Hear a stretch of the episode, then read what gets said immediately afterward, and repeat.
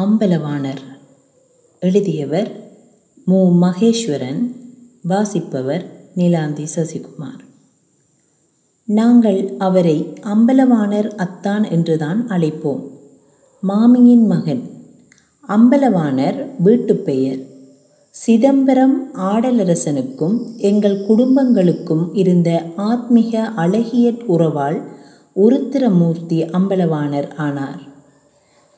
அதுதான் அவரது தாய் கமலாம்பாளின் விருப்ப பெயர். நான்கு பெண்களுக்கு பின் ஆண் குழந்தை வேண்டி நேர்த்தி வைத்து பிறந்தவர் அம்பலவாணர். அம்பலவாணருக்கு கைலாசபதி திருநாவுக்கரசு என இரண்டு தம்பிமார் இருந்தனர். எனினும் அவர்கள் இருவரும் ஒரே நாளில் சூளை நோயால் இயற்கை எய்தினார்கள். உருத்திரமூர்த்தி என்பது அவரது டாப்பு பெயர். அம்பலவாணர் வீட்டுப் பெயர். கவிதைத்துறையில் ஈடுபட்ட பின் எடுத்த புனைப்பெயர் மகாகவி. மகாகவியின் துணைவியார் பத்மாசனி எங்களுடைய அப்பா வழி சொந்தத்தில் எங்களுக்கு ஒரே அக்கா.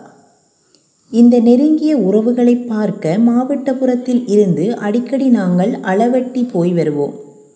எங்களுக்கும் எங்கள் உறவுகளுக்கும் அளவட்டியும் மாவட்டபுரமும் ஒரே ஊர்தான்.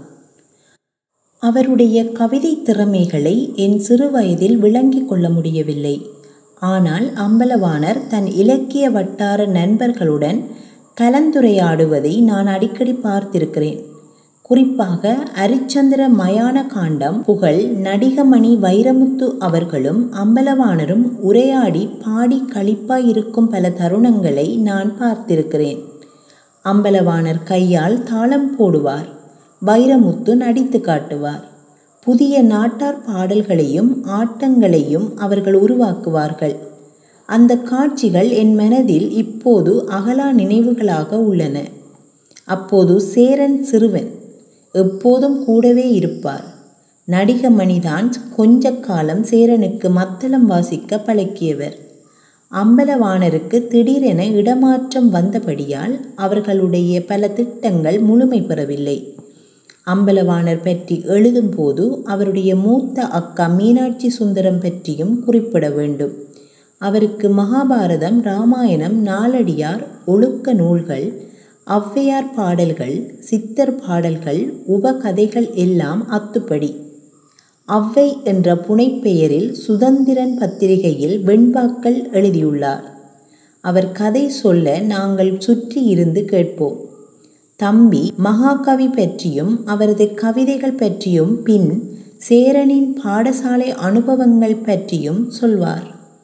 அம்பலவாணர் அப்போது சின்ன குழந்தையாக இருந்த பாண்டியனையும் சைக்கிளில் ஏற்றிக்கொண்டு எங்களை பார்க்க மாவட்டபுரம் வருவார்.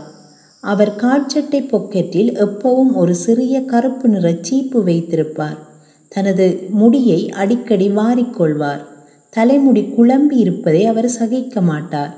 பிள்ளைகளின் முடியையும் வாரிவிடுவார் எங்கள் அப்பா முருகையாவும் அம்பலவாணரின் மனைவி பத்மாசினியும் தந்தை முத்தையா பண்டிதரும் சகோதரர்கள்.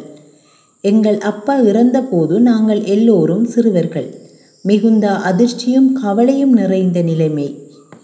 அம்பலவாணர் அத்தான்தான் எங்களுக்கு ஆறுதல் கூறி வழிப்படுத்தியமை இப்போதும் பசுமையான நினைவாக இருக்கிறது. அம்பலவாணர் அத்தானின் மரண வீட்டுக்கு என்னால் செல்ல முடியாதது எனக்கு பெரிய மனத்தாக்கம். மருந்தாளராக புதிதாக வேலையில் நியமனம் பெற்று ஒரு சில வாரங்கள் தான் ஆகியிருந்தன.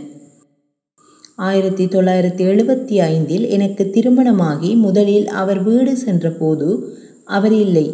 அவர் நினைவாக அவருடைய கவிதை தொகுப்பான குறும்பாவை அவர் குடும்பத்தின் சார்பில் இனியால் எனக்கு பரிசளித்தார். அம்பலவாணர் எனக்கு வாங்கி தந்த ரலி சைக்கிளை நான் கல்லூரியில் படித்த காலத்தில் ஆயிரத்தி தொள்ளாயிரத்தி அறுபத்தி ஒன்றிலிருந்து காலி மருத்துவமனையில் வேலை பார்த்த நாள் வரை பாவித்திருக்கிறேன். இப்போதும் கூட அளவெட்டி பக்கம் போகும்போது அம்பலவாணர் கட்டி எழுப்பி நீழல் எனும் பெயர் சூட்டிய வீட்டை சென்று பார்த்துவிட்டு வருவது என் கடமைகளில் ஒன்றாக மாறிவிட்டது.